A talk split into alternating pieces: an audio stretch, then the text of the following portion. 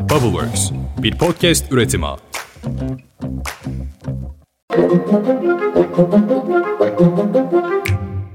Günaydın. Bugün 25 Mayıs 2023. Ben Özlem Gürses. Bubbleworks Medya ile birlikte hazırladığımız 5 dakikada dünya gündemine hepiniz hoş geldiniz. Ankara'da kartlar yeniden dağıtıldı. Ya biliyorum Anadolu kahvelerinde konuşulan bir cümledir bu ama gerçek. Anlatayım. Hadi başlayalım. Seçime 3 gün kala ittifaklara destekler netleşti. Zafer Partisi Genel Başkanı Ümit Özdağ, Kemal Kılıçdaroğlu'nu destekleyeceklerini açıkladı. Millet İttifakı adayı Kemal Kılıçdaroğlu ile Zafer Partisi lideri birlikte çıktı kameraların karşısına. Türkiye'nin geleceği açısından, Türkiye'nin huzurlu bir ülke olması açısından, e, Türkiye'nin e, güçlendirilmiş parlamenter sisteme kavuşup e, daha sağlıklı bir yol yürümesi açısından her bir genel başkanı, her bir siyasal partiye sorumluluklar düşüyor. Bizler de bu sorumluluğun bilincinde olarak e, bir araya geldik, oturduk, konuştuk, kurvaylarımız geldi bir araya, oturduk yine konuştuk. E, güzel sonuçlar elde edildi. Fikir birliğine vardık ve bundan dolayı da Zafer Partisi olarak Sayın Kılıçdaroğlu'nu Cumhurbaşkanlığı seçimlerinde ikinci turda destekleme kararı verdik. Bu açıklamanın ardından çarşı karıştı. Hem Cumhur İttifakı hem de altılı masa bileşenlerinden bazı isimler bu işbirliğine tepki gösterdi. Gelecek Partisi ve Deva Partisi temsilcileri biz protokol metninin son halini görmemiştik. Bizim için ortak politikalar mutabakat metnimiz geçerli dediler. Sayın Kılıçdaroğlu ve Ümit Özdağ arasında bir protokol var. CHP Genel Başkanı sıfatıyla Sayın Kılıçdaroğlu bunu imzaladı ve CHP sözcüsü olan e, Faik Bey de böyle bir şey yok. E, bakanlıklarla ilgili herhangi bir taahhütleşme yok diye açıkladı. Dolayısıyla biz o açıklamalara itibar ediyoruz tabii ki. Masayı, daha doğrusu Deva Partisi'ni ve Gelecek Partisi'ni en çok rahatsız eden protokoldeki dördüncü madde. Dördüncü maddenin ne olduğunu birlikte okuyalım. Devletin varlığı ve bütünlüğünü hedef alan başta FETÖ, PKK, IŞİD olmak üzere bütün terör örgütleriyle etkin ve kararlı mücadele edilecektir. Terörle mücadele çerçevesinde terörle bağlantısı hukuki kanıtlarla sabit olan mahalle idare yöneticileri yerine devlet görevlileri ataması uygulamasına yargı kararı çerçevesinde devam edilecektir. Terörle müzakere değil, mücadele edilir. Türkiye'nin milli ve üniter devlet yapısını hedef alan hiçbir siyasi ve hukuki düzenlemeye izin verilmeyecektir. Yani aslında burada şu anda HDP belediye başkanlarının görevden el çektirilip yerlerine kayyum atanması uygulaması var. Bunu Deva Partisi ve Gelecek Partisi antidemokratik buluyorlar. Seçilmiş bir kişiyi atanmış bir kişiyle değiştiremezsiniz diyorlar. Aslına bakarsanız bugün hukukçu avukat Turgut Kazan'ın yaptığı açıklama da benzer. Turgut Kazan diyor ki kayyum atamak yerine diyelim ki seçilmiş bir belediye başkanının terörle iltisakı seçildikten sonra tespit edildi, ortaya çıktı. Böyle bir durumda belediye meclis üyelerinden birinin belediye başkanlığı görevine devam etmesi hem daha adildir hem de daha hukukidir diyor. Bence bu tartışma devam eder ama anlaşılan o ki masada bununla ilgili rahatsızlık var. Tabii bir de İçişleri Bakanlığı meselesi var. Ümit Özdağ bu açıklamayı yapmadan önce bir tweet attı sabah saatlerinde dün ve dedi ki İçişleri Bakanı olarak Suriyelileri göndereceğim. Ortalık yine karıştı tabii. Kim İçişleri Bakanı oluyor, ne oluyor, kabine mi var, Kılıçdaroğlu bir söz mü verdi? Bunun üzerine CHP Parti Sözcüsü Faik Öztürk konuya açıklık getirdi. Sayın Genel Başkanımızın Sayın Özdağ ile yaptığı görüşmede bakanlık konusu hiçbir şekilde gündeme gelmemiştir. Arkasından da bizzat Zafer Partisi Genel Başkanı Ümit Özdağ bunun bir anlaşma maddesi olmadığını, kendisinin bir beklentisi olduğunu anlattı. Ben bunu isterim. Ama dediğim gibi bu e, partim de bunu ister. Ama bu ayın 28'inden sonra diğer siyasi partilerle de bir araya biz gelmeyiz. Çünkü biz bu ittifakın parçası değiliz. E, bu Cumhurbaşkanı olacak Sayın Kemal Kılıçdaroğlu'nun yetkisi dahilinde e, diğer e, paydaşlarıyla konuşacağı bir konudur.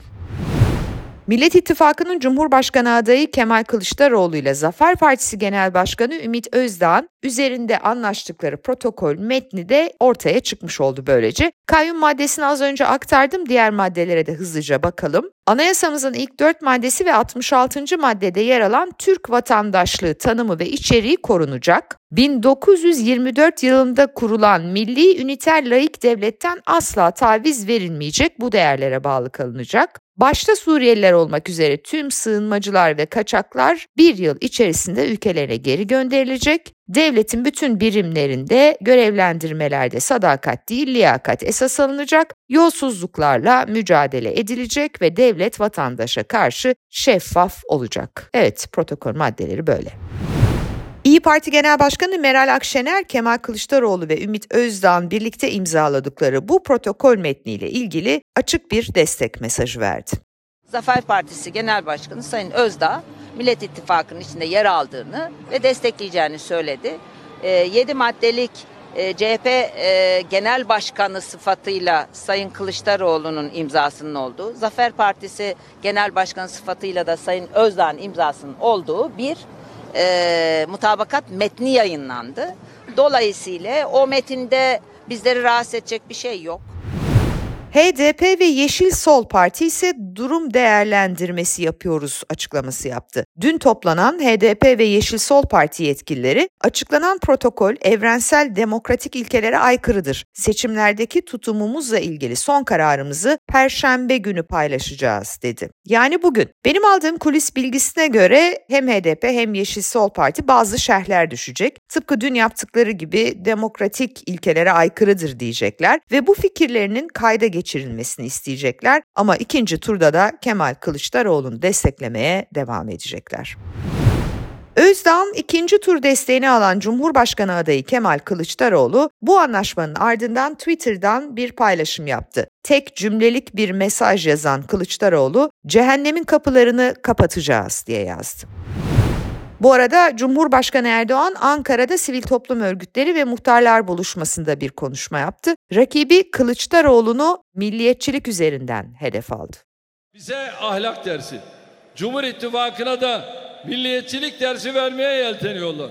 Sevsinler seni. Ya Bay Bay Kemal sen ne zaman milliyetçi oldun ya?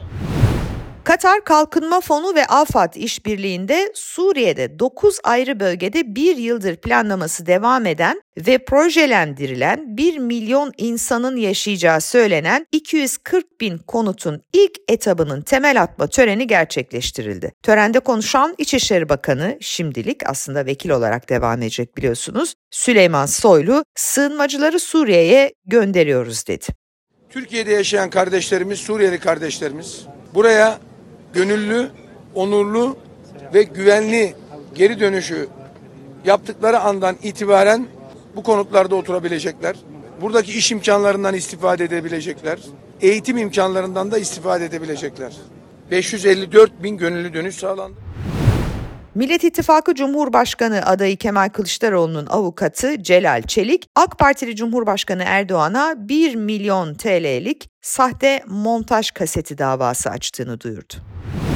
Bu arada ekonomi feci. En son Antalya Sanayi ve Ticaret Odası Başkanı Ali Bahar Mayıs ayı meclis toplantısında uyarmış. Demiş ki iş dünyasının bu ekonomik düzene bir dakika daha tahammülü kalmamıştır. E maaşa çalışan ne yapsın? Öyle değil mi? Yine de Ali Bahar'ın bu çıkışını çok cesur bulduğumu söylemeliyim. Bakın Millet İttifakı'nın ekonomi kurmaylarından Profesör Doktor Bilge Yılmaz da sosyal medya hesabından ekonomiye dair açıklamalar yaptı. Merkez Bankası rezervleri tükenmek üzere diyor Bilge Yılmaz. Eğer Erdoğan bu pazar seçilirse 29 Mayıs'tan sonra piyasaların ihtiyacı olan doları nereden ve nasıl bulacak? Tabii ki bulamayacak ve sermaye kontrolleri genişleyecek. Bunun sonuçları hepimiz için çok ağır olur. Az hasarla kurtulmak için hala bir şansımız var. Bunu heba etmeyelim uyarısını yaptı. Bu arada seçim öncesindeki haftada 102,1 milyar TL artan TL krediler seçim sonrasındaki haftada 8,2 milyar TL azalmış. Yani seçim öncesindeki hafta daha olumlu bir iklim vardı. Şimdi ise tam tersini satın alıyor piyasalar. Merkez Bankası'nın %8,5 olan politika faizine karşın vatandaş bankada %50'nin üzerinde bir faizle karşı karşıya kalıyor. Durum bu. Zorla çalıştırma, zorla veya köle gibi evlendirme, borç esareti gibi faaliyetler ışığında hazırlanan bir endeks var dünyada arkadaşlar. Küresel Köle Endeksi. Adı yani hiç iç açıcı değil. Türkiye'nin durumu da hiç açıcı değil yalnız. Küresel Köle Endeksine göre Türkiye'miz 5. sırada yer aldı. Endekste modern köleliğin en sık görüldüğü ülkenin Kuzey Kore olduğu belirlenmiş. Modern köleliğin en az olduğu ülke ise Finlandiya. Endekste 2021'de 49,6 milyon kişinin modern köle olarak yaşadığına, bu rakamın 2016'da ise 10 milyon olduğuna dikkat çekilmiş. Facia bir şey. Yani insanoğlu giderek daha fazla seçmediği hayatları yaşamak zorunda kalıyor demektir bu. Zorla çalışmak zorunda kalıyor, zorla evlendiriliyor, borç esaretinin içine giriyor ve yaşamını aslında sadece bütün bu zorluklar ve zorlamalar altında geçirmek için mücadele veriyor. Çok kötü. Bugün de size tek bir iyi haber veremediğimi fark ettim. O yüzden finalde hiç değilse içimizi açacak bir şarkıyla bitirelim istiyorum. Yarın sabah erken saatte yeniden karşınızda olacağım. O zamana dek hoşçakalın. Dünya dönüyor